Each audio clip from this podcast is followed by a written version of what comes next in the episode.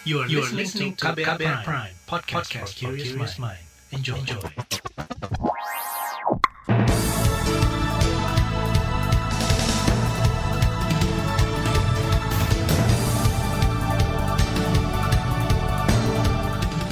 Selamat pagi saudara, senang sekali kami bisa menjumpai Anda kembali melalui program Buletin Pagi edisi Senin 8 November 2021 bersama saya Roni Sitanggang. Sejumlah informasi pilihan telah kami siapkan, di antaranya Andika Perkasa didesak klarifikasi terkait isu pelanggaran HAM di Papua. Kemenkes buka opsi vaksinasi anak lebih cepat. Korban dugaan kekerasan seksual di UNRI tuntut pelaku. Inilah Buletin Pagi selengkapnya terbaru di Buletin Pagi. Saudara sidang rapat paripurna DPR pagi ini akan mengesahkan Andika Perkasa sebagai Panglima TNI. Saat uji kelayakan dan kepatutan, Andika berkomitmen akan menyelesaikan konflik di Papua dengan humanis. Kepala Staf Angkatan Darat ini menyebut penanganan daerah konflik menjadi salah satu prioritas. Kemudian untuk intelijen, di khususnya di daerah-daerah yang saat ini ada gangguan-gangguan keamanan maupun konflik, apakah horizontal, apakah vertikal, itu juga satu hal yang menurut kami atau menurut saya uh, perlu mendapatkan prioritas atau fokus pada pada era ke depan. Bekas pemimpin elit Kopassus ini juga mempersilahkan namanya diusut jika diduga terlibat pelanggaran HAM hak asasi manusia. Ia menegaskan tidak khawatir dan takut jika ada pegiat HAM yang menyelidiki kembali kasus tersebut. Andika pernah disebut kasus pembunuhan tokoh Papua Teis Hio Elwai. Dalam kasus ini, tiga anggota TNI diadili lewat pengadilan militer. Berdasarkan data kontras pada 2014 lalu, nama Andika muncul dalam surat yang dikirim keluarga salah satu anggota TNI yang diadili. Dalam surat itu, terdakwa mengaku ditekan oleh anggota TNI yang diduga Andika untuk mengakui pembunuhan Teis. Kala itu Andika berstatus sebagai Kepala Seksi Kajian Hankam dan Direktorat Kebijakan Strategis Departemen Pertahanan. Meski diterpa kasus dugaan pelanggaran HAM, Kepala Staf Kepresidenan KSP Muldoko meyakini Andika Perkasa mampu menjalankan tugasnya sebagai Panglima TNI, termasuk dalam pengerahan pasukan ke daerah konflik termasuk Papua. Jadi Panglima TNI itu menggunakan semua kekuatan yang telah disiapkan oleh para kepala staf untuk kepentingan operasi. Nah itu. Jadi itu yang akan beliau lakukan dengan semakin efektif ya. Karena apa? Karena ini berkaitan dengan interoperabilitas matra. Bagaimana antara darat, laut, dan udara itu semakin mantap ke depan di dalam menjalankan doktrinnya. Kepala KSP Muldoko optimistis bekas dan pas pampres itu bisa menyelaksanakan visi misinya selama setahun ke depan sebelum memasuki masa pensiun. Muldoko mencatat ada tiga program yang bisa dikerjakan Andika. Pertama, regenerasi dengan tatanan organisasi membaik. Kedua, meningkatkan pembinaan kekuatan. Dan ketiga adalah masalah kesejahteraan prajurit. Sementara itu Komnas HAM perwakilan Papua mendesak calon Panglima TNI Andika Perkasa segera mengklarifikasi dugaan keterlibatan kasus penculikan dan pembunuhan tokoh Papua Teisio Eluai. Kepala Komnas HAM setempat Fris Ramandei menilai klarifikasi ini sangat penting untuk menumbuhkan dan memulihkan kepercayaan warga Papua. Terlebih dugaan pelanggaran HAM ini juga menjadi perhatian serius kelompok masyarakat sipil. Jenderal Andi Perkasa itu eh, juga beredar bersamaan dengan kasus penculikan dan pembunuhan Teis Eluai menjadi perhatian publik dan ini membutuhkan satu klarifikasi untuk kemudian meletakkan peran Panglima Jenderal Andi Perkasa atas kasus ini itu kualifikasi itu menjadi penting karena pemulihan kepercayaan itu menjadi satu-satunya cara untuk menumbuhkan kepercayaan masyarakat Papua. Kepala Komnas HAM perwakilan Papua Fritz Ramandai menyebut komitmen Andika untuk menyelesaikan konflik Papua dengan humanis harus dibuktikan dengan tindakan nyata. Selain itu, Fris berharap Andika berani mengambil tindakan yang lebih nyata terhadap dugaan keterlibatan anggota TNI di lapangan. Koalisi Masyarakat Sipil untuk Reformasi dan Keamanan mendorong agar Panglima TNI yang baru berani menarik pasukan non-organik dari tanah Papua. Anggota koalisi sekaligus peneliti imparsial Hussein Ahmad mengatakan Andika sebagai calon tunggal Panglima TNI harus menghindari pendekatan perang agar tidak ada korban sipil yang menjadi korban. Ia memastikan pengerahan pasukan yang sesuai peraturan. janji tersebut baik-baik saja ya, boleh-boleh aja. Dan satu hal yang mesti diapresiasi ya. akan tetapi hal itu mesti dibuktikan ya jangan sampai hanya jadi atau janji semata. Nah hal itu pertama mesti dilakukan adalah yang pertama tidak lagi mengirimkan pasukan non organik ke Papua. Kenapa begitu? Karena itu adalah bentuk komitmen deeskalasi di Papua. Karena di Papua itu kan bukan daerah operasi militer. Peneliti imparsial Hussein Ahmad menambahkan rekam jejak Andika Perkasa terkait dugaan pelanggaran HAM dalam pembunuhan tokoh Papua akan menjadi beban sejarah saat menjabat sebagai Panglima. Karenanya menantu Aimendro Priyono itu diminta mengklarifikasi terkait tuduhan yang disorot media massa pada beberapa waktu lalu. Saudara Kemenkes membuka opsi vaksinasi anak lebih cepat. Informasi selengkapnya hadir sesaat lagi, tetaplah di Buletin Pagi KBR. You're listening to KBR Pride, podcast for curious mind. Enjoy!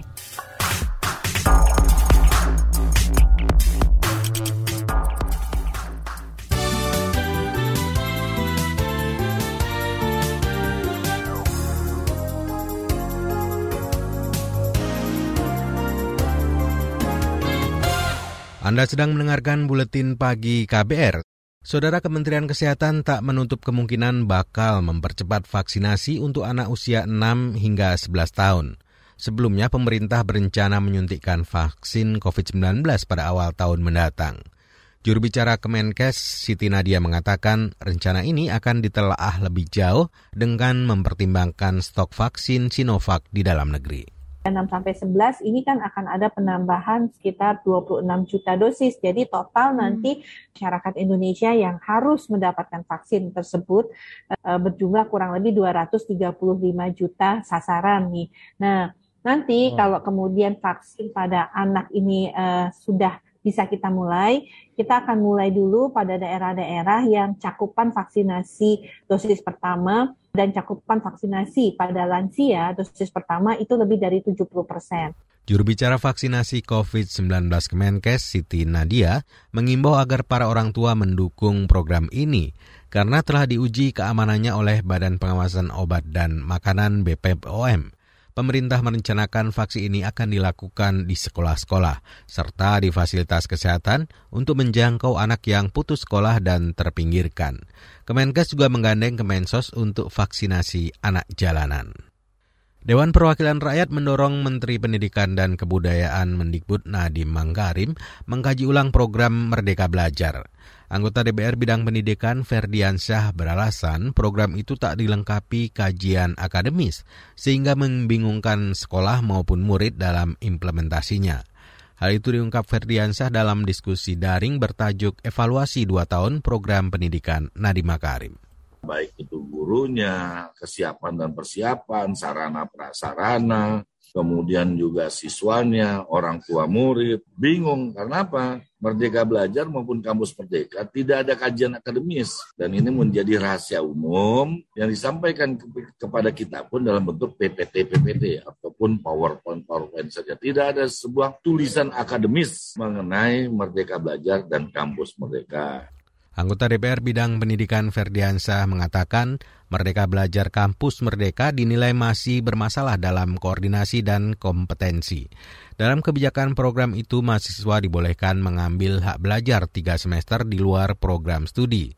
Kata Ferdiansyah, aturan itu bisa menurunkan kompetensi mahasiswa jika tidak mengambil mata kuliah selinier dengan program studinya. Karena itu politikus Golkar ini mendesak program mereka belajar dihentikan sementara. Beralih ke informasi ekonomi. Ekonom menilai potensi gagal panen akibat cuaca ekstrim lanina tidak akan berpengaruh besar terhadap pertumbuhan ekonomi Indonesia. Pakar ekonomi dari Institute for Development and of Economics and Finance Indef Esther Agustin beralasan sektor pertanian selama ini memang tidak berkontribusi besar terhadap pertumbuhan ekonomi. Sektor pertanian dari dulu ya gitu-gitu aja gitu. Kalau dilihat dari historical datanya ya, itu kan e, kontribusinya kan hanya satu persenan ya, satu persenan. Yang terakhir kuartal ini 1,31 persen ya Jadi uh, pada saat pandemi sektor pertanian adalah salah satu sektor yang positif. Tetapi kontribusinya ya tetap satu persen ya, satu sampai dua persen gitu, tidak lebih gitu ya. Itu tadi pakar ekonomi Indef Esther Agustin. Sebelumnya Badan Pusat Statistik BPS merilis pertumbuhan ekonomi Indonesia tumbuh positif 3,51 persen years on years.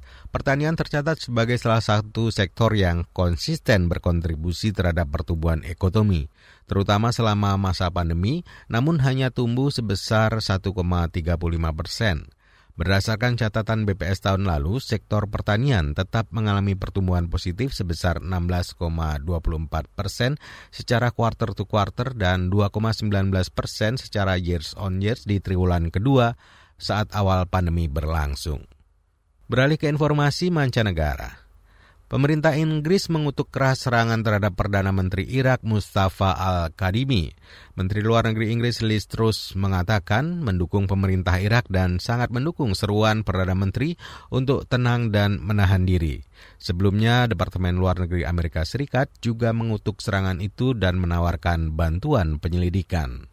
Perdana Menteri Irak Mustafa Al-Kadimi lolos tanpa cedera dalam upaya pembunuhan oleh pesawat tak berawak bersenjata di Baghdad. Beralih ke informasi olahraga.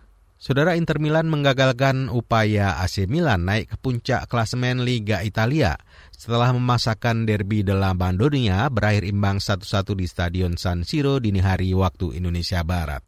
Milan membuang kesempatan menggusur Napoli yang dalam laga lebih awal ditamhan imbang Verona 1-1 dari puncak klasmen.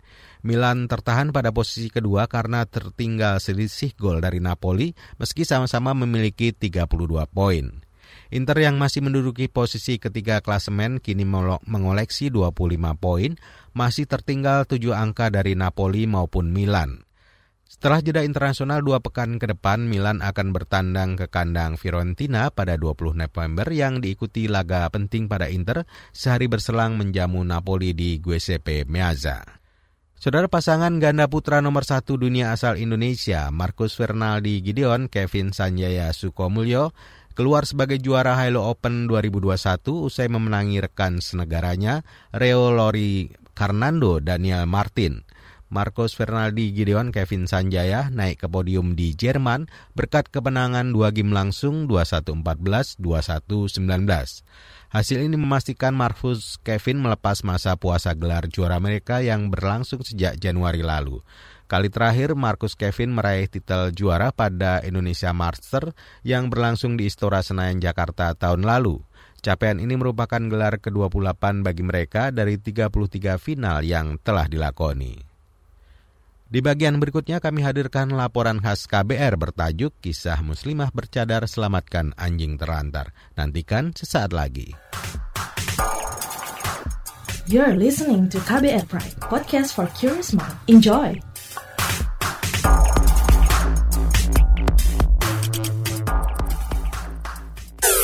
Commercial break. Come on, yo. Buat yang sukanya berhoax, you better listen to this one. Check this one out yo. Hati-hati kalau baca kabar hoax. Jangan langsung disebar kabar yang hoax. Kalau mau tahu kabar benar atau hoax, dengerin cek fakta yang pasti bukan hoax. Dengerinnya setiap Senin yang jelas bukan hoax. Cuma ada di kbrprime.id dan aplikasi podcast lainnya. Hoax. Sudah cukup-cukup hoaxnya? Hoax. Cukup. Jaga emosi, tahan jari, verifikasi sebelum dibagi. Saya Ari Bowo Sasmito, Ketua Komite Pemeriksa Fakta Mafindo. KBR Prime, podcast for curious mind.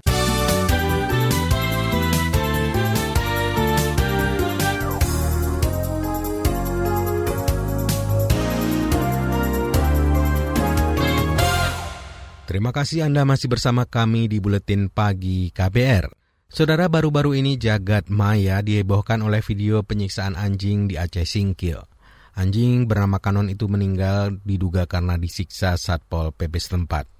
Perkara tersebut adalah cerminan kecil laporan Asia for Animal Coalition 2021 yang menempatkan Indonesia sebagai juara dunia pengunggah video penyiksaan hewan. Perjuangan memenuhi hak dan prinsip kesejahteraan binatang atau animal welfare, terutama anjing, memang kerap mendapat tantangan, salah satunya dari kalangan umat Islam. Namun di Bogor, Jawa Barat ada cerita inspiratif dari Hesti, muslimah bercadar yang menyelamatkan dan merawat ratusan anjing terlantar. Simak kisahnya yang dibacakan Astri Yuwanasari.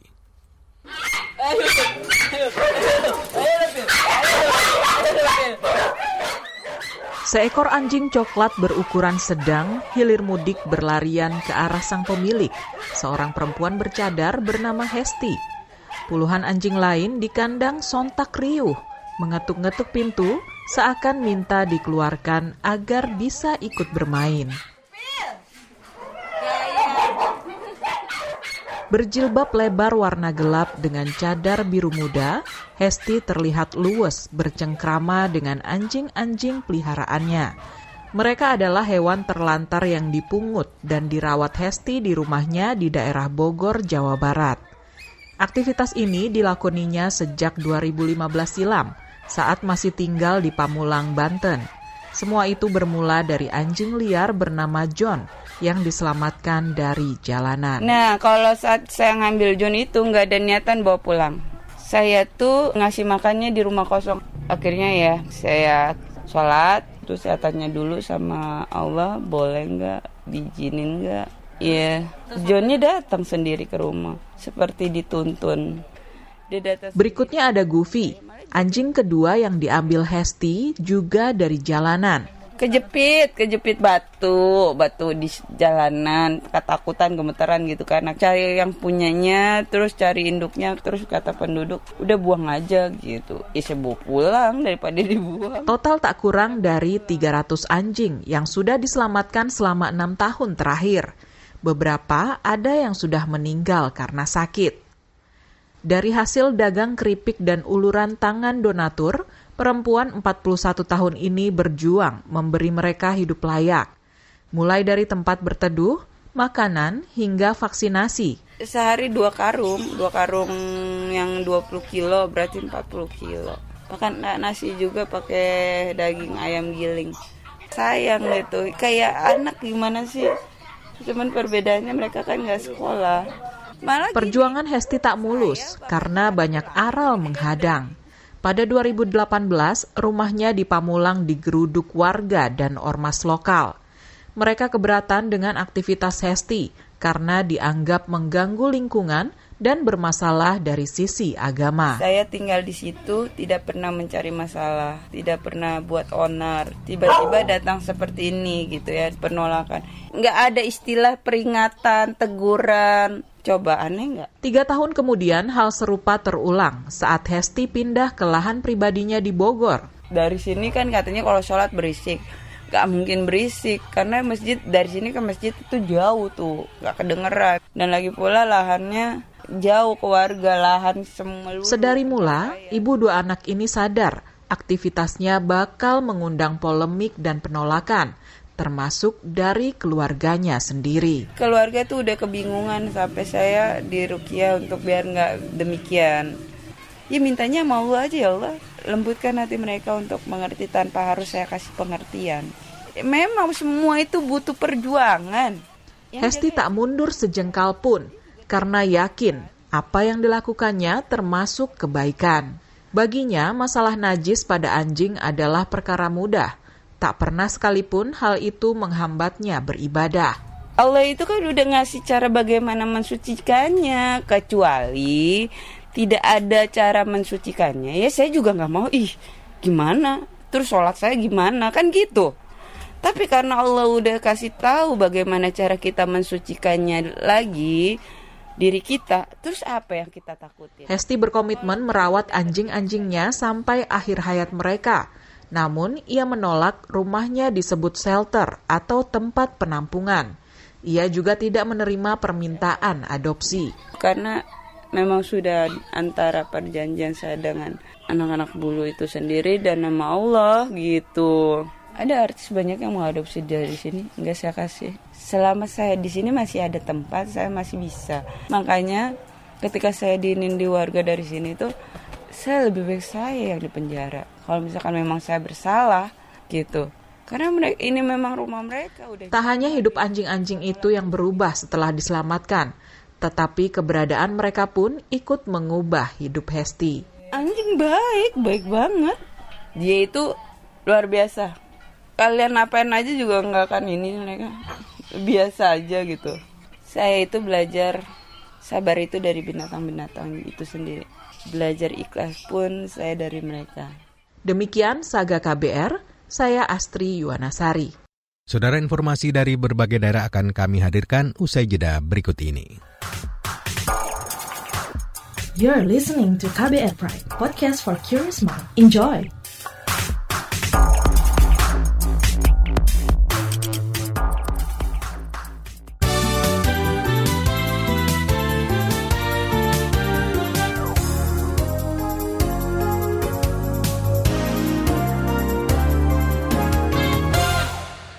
Mendengarkan bagian akhir buletin pagi KBR bersama saya Roni Sitanggang. Saudara Badan Meteorologi, Klimatologi, dan Geofisika BMKG memprediksi potensi hujan dengan intensitas sedang hingga lebat, disertai kilat atau petir dan angin kencang. Hal ini akan terjadi sebagian besar wilayah Indonesia pada hari ini. Perakirawan cuaca BMKG Hifdiyawan mengatakan hingga dua hari mendatang potensi hujan sedang hingga lebat masih akan terjadi di sebagian besar wilayah Sumatera, Jawa, juga Kalimantan. Potensi hujan dengan intensitas sedang hingga lebat yang dapat disertai kilat atau petir dan angin kencang yang berpeluang terjadi hampir di seluruh wilayah Sumatera kecuali Sumatera Utara dan Kepulauan Riau. Potensi yang serupa juga terdapat di seluruh wilayah Jawa, Kalimantan, Sulawesi kecuali Sulawesi Selatan, kemudian wilayah Maluku Utara, Maluku, Papua, wilayah Bali, dan juga Nusa Tenggara. Prakirawan cuaca BMKG Hifdiawan mengatakan sirkulasi angin terjadi di wilayah barat Aceh, Samudra Hindia, barat daya Sumatera hingga wilayah Papua bagian tengah. Kondisi tersebut mengakibatkan perlambatan angin atau konvergensi yang memanjang di perairan Barat Aceh, perairan Riau hingga Bangka Belitung dan Samudra Hindia. Selain itu konvergensi juga hinggap di Jawa Barat, Jawa Tengah, Kalimantan Barat, Laut Jawa hingga Laut Makassar yang berpotensi menghadirkan awan hujan di daerah tersebut. Saudara belasan kecamatan yang tersebar di empat kabupaten kota wilayah Provinsi Aceh dikepung banjir pada minggu kemarin. Rata-rata ketinggian mencapai 1 meter, meliputi Kabupaten Aceh Selatan, Aceh Singkil, Subuh Salam, dan Aceh Utara. Kepala Pelaksana Badan Penanggulangan Bencana Aceh, Ilyas, mengatakan banjir terjadi akibat intensitas curah hujan menyebabkan sungai meluap ke pemukiman penduduk. Yang penting masyarakat harus siap ya. Kita dari BPBA selalu berkoordinasi dengan BPBD setempat. Apa yang bisa kita support tetap kita support untuk kabupaten kota. Tapi yang paling penting yang menghadapi musim penghujan minimal kali got itu harus masyarakat harus sadar untuk membersihkan. Jangan buang sampah di di sembarangan tempat. Kepala Pelaksana Badan Penanggulangan Bencana Aceh, Ilyas, menambahkan, sebagian korban banjir memilih bertahan dengan mengungsi ke tempat yang lebih tinggi di hunian rumahnya. Sebagian lainnya mengungsi ke tempat rumah ibadah dan gedung sekolah. Namun belum ada data pasti terkait jumlah pengungsi. Kata Ilyas, jumlah rumah yang terendam mencapai ribuan unit. Para petugas sudah dikerahkan untuk mengevakuasi korban banjir. Mahasiswa Universitas Riau berinisial I yang diduga menjadi korban pelecehan seksual oleh dosen pembimbing skripsinya melayangkan lima tuntutan kepada terduga pelaku melalui rektorat. Perwakilan pengurus KOP Mahasiswa Hubungan Internasional UNRI, Popi, mengatakan korban meminta pelaku bertanggung jawab atas dampak yang dirasakan korban dan meminta pelaku menerima sanksi yang diberikan kampus. Perwakilan pengurus Kops Mahasiswa HU Hubungan Internasional Universitas Riau mengatakan tuntutan itu dikirimkan melalui Rektorat Universitas. Meminta pelaku untuk mengakui telah melakukan perbuatan pelecehan seksual kepada korban. Yang kedua, meminta pelaku untuk meminta maaf atas perbuatannya kepada korban dan keluarga korban. Yang ketiga, meminta pelaku untuk berjanji tidak akan mempersulit korban dalam hal akademis atau hal lainnya yang berhubungan dengan kegiatan perkuliahan di Universitas Riau. Itu tadi perwakilan pengurus Korps Mahasiswa Hubungan Internasional Universitas Rio Popi. Sebelumnya dugaan pelecehan seksual ini pertama terungkap ke publik lewat video pengakuan korban yang diunggah di Instagram Komahi Universitas Rio. Dalam video itu korban menceritakan kejadian dugaan pelecehan yang dialaminya. Pelaku diduga merupakan dosen pembimbing korban dan memiliki jabatan tinggi di FISIP Universitas Riau. Saudara, informasi tadi menutup jumpa kita di Buletin Pagi KBR. Pantau juga informasi terbaru melalui kabar baru situs kbr.id, Twitter kami di akun @beritaKBR, serta podcast di alamat kbrprime.id. Akhirnya saya Roni Sitanggang bersama tim yang bertugas undur diri. Salam.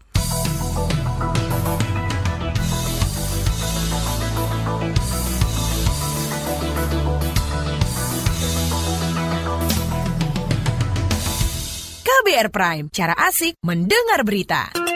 KBR Prime, podcast for curious mind.